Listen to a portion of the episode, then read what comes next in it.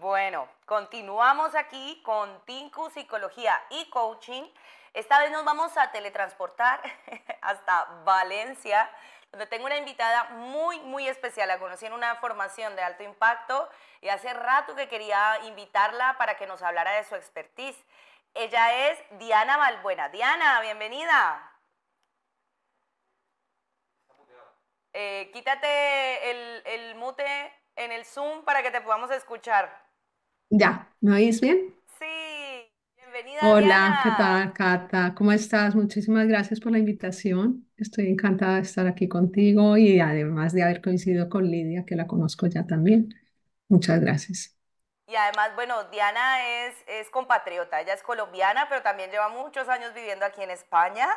Es 30. licenciada en medicina, en cirugía general, ha hecho un doctorado en ginecología, obstetricia, además un máster en reproducción humana en la Universidad de Valencia, es embrióloga y médico e investigadora del Banco de Líneas Celulares del Centro de Investigación Príncipe Felipe en Valencia. Además también es docente de máster oficiales relacionados con ginecología, obstetricia, medicina reproductiva y células madre embrionarias con la Universidad de Valencia y pues trabaja en investigaciones sobre implantación embrionaria, embriología, receptividad endriometrial, bueno, todo el tema con respecto a la reproducción humana, esta mujer es una Biblia definitivamente, además es excelente profesional y pues hace parte o es CEO de la empresa, eh, lo dijo, no sé si lo voy a decir bien, Cemex, Dimex, Y Genomics. ¿Me oís bien? eso es, y Genomics, Sí. vale. Y hoy pues vamos a hablar para todas las personas que nos están viendo y tengan planes este año de esperar bebé, vamos a hablar con respecto a la reproducción humana, ¿no? Y bueno, Diana, cuéntame, eh, ¿qué tan frecuentemente se presentan problemas de infertilidad hoy en día? Bueno, pues este es un problema que ha venido, eh, siento, con la especie humana toda, de toda la vida, porque la especie nuestra está limitada. No somos como los conejos que se, eh, se pueden reproducir fácilmente con gran eficacia. La especie humana tiene unos límites. Tenemos nuestros, ciclo- nu- nuestros ciclos me- menstruales que hacen que solamente durante un periodo específico podamos eh, procrear. Y eh, que no todos los, los óvulos ni todos los espermatozoides eh, tienen por qué dar origen a, a embriones y a, y a, y a, y a seres vivos. Pues, estemos, tenemos una eficacia muy bajita como especie. Em, realmente lo que sucede hoy en día es que más o menos eh, un 18 a un 20% de las parejas que quieren tener niños tienen problemas o dificultades para tenerlos y eh, cada vez pues eh, se esperan más, por ejemplo, eh, las edades cada vez son más tardías para tener los niños, entonces este porcentaje va un poco en aumento.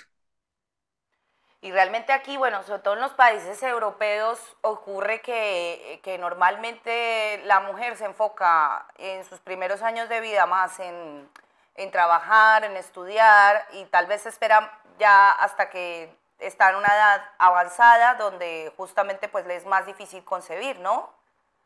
Sí, sí, eso está pasando. Sí, y no solo la edad materna, sino también la edad paterna, eh, se ha aumentado bastante. Sí, Bien, ¿no? Claro. sí, sí. ¿Y, y cuándo, cuándo debemos consultar si se sospecha de que hay un problema a la hora de, de poder procrear?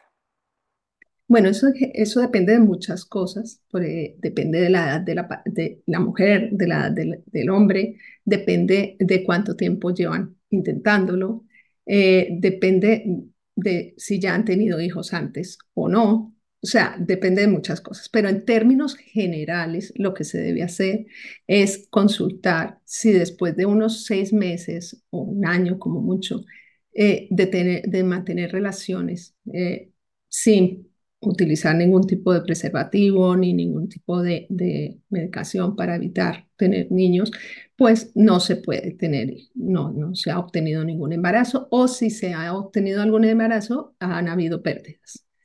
Entonces, pues algún aborto, lo que sea.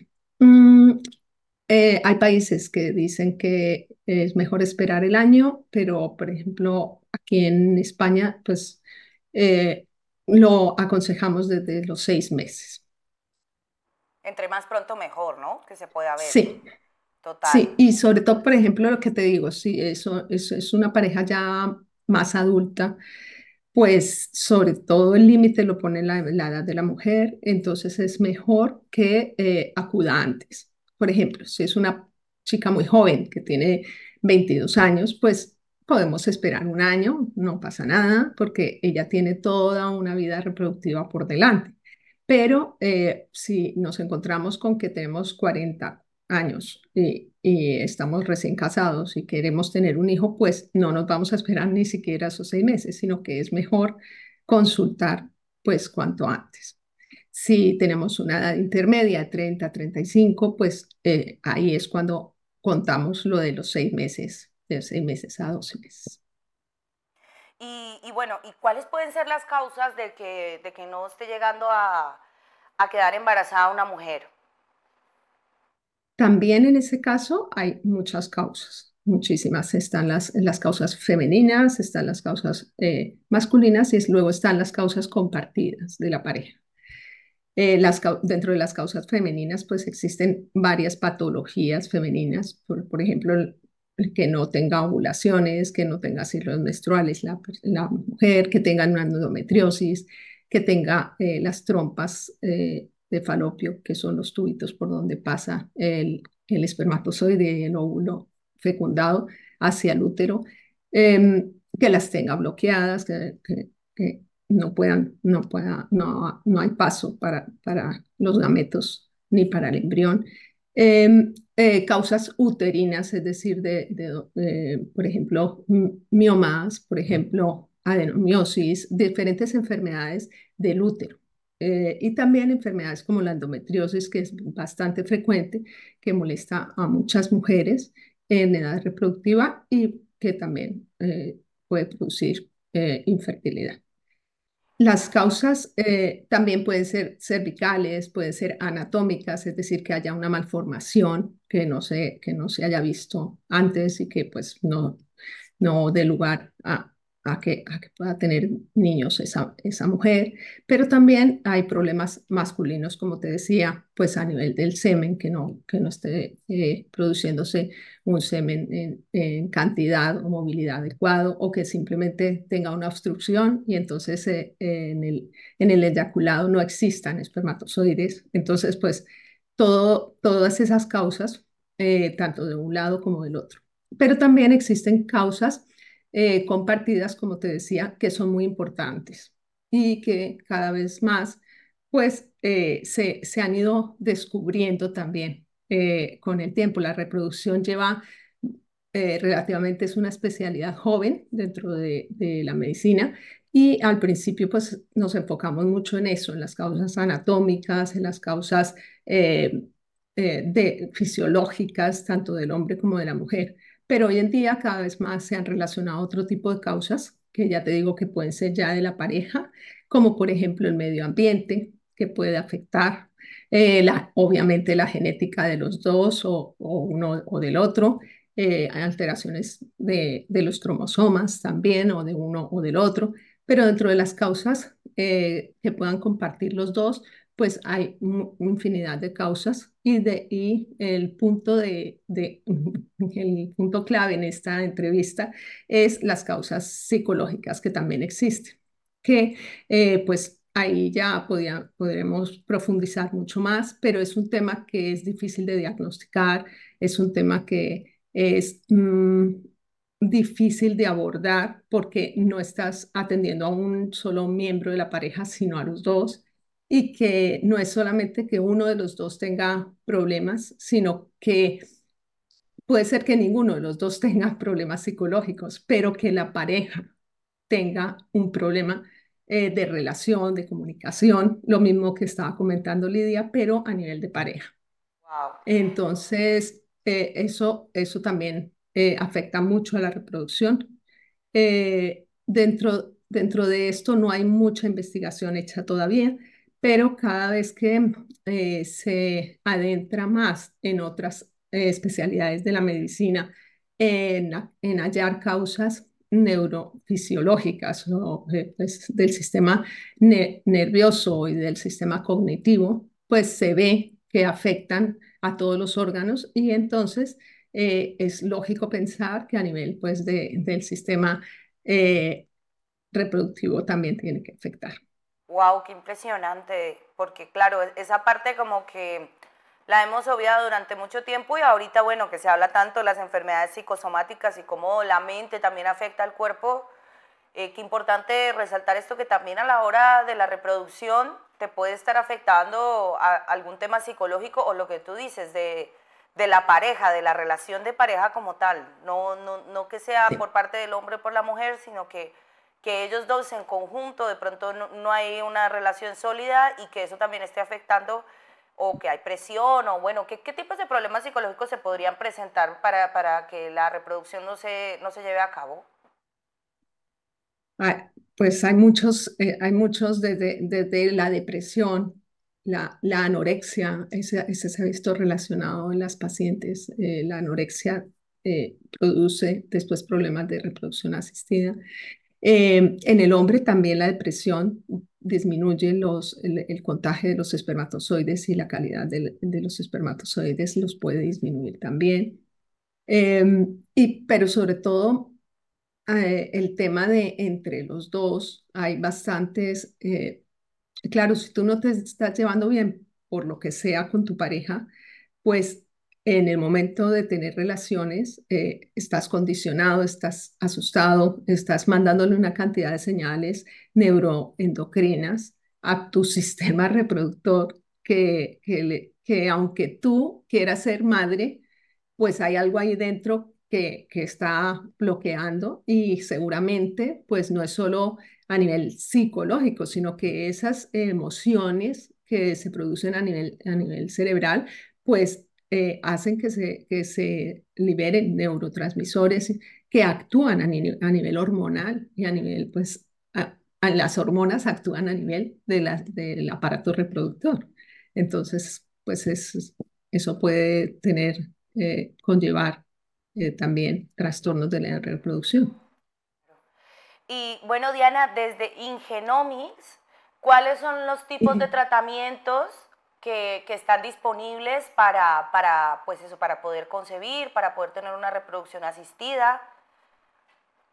Nosotros, en eh, donde yo estoy trabajando, que es Ingenomics, es una empresa de análisis genéticos para reproducción. Es decir, nosotros no, no tenemos tratamientos eh, ni tratamos con las pacientes directamente, sino que trabajamos con clínicas de reproducción, que son nuestros clientes, por decirlo así, y a ellos eh, lo que se les, se, les, eh, se les vende son productos eh, que son test diagnósticos para genética, sobre, principalmente para genética del análisis de los embriones en desarrollo, análisis de la, del endometrio, que es el útero por dentro, la parte donde se implanta el embrión, análisis de sangre de los dos eh, eh, análisis genéticos eh, a, nivel, a nivel de sangre de los dos miembros de la pareja.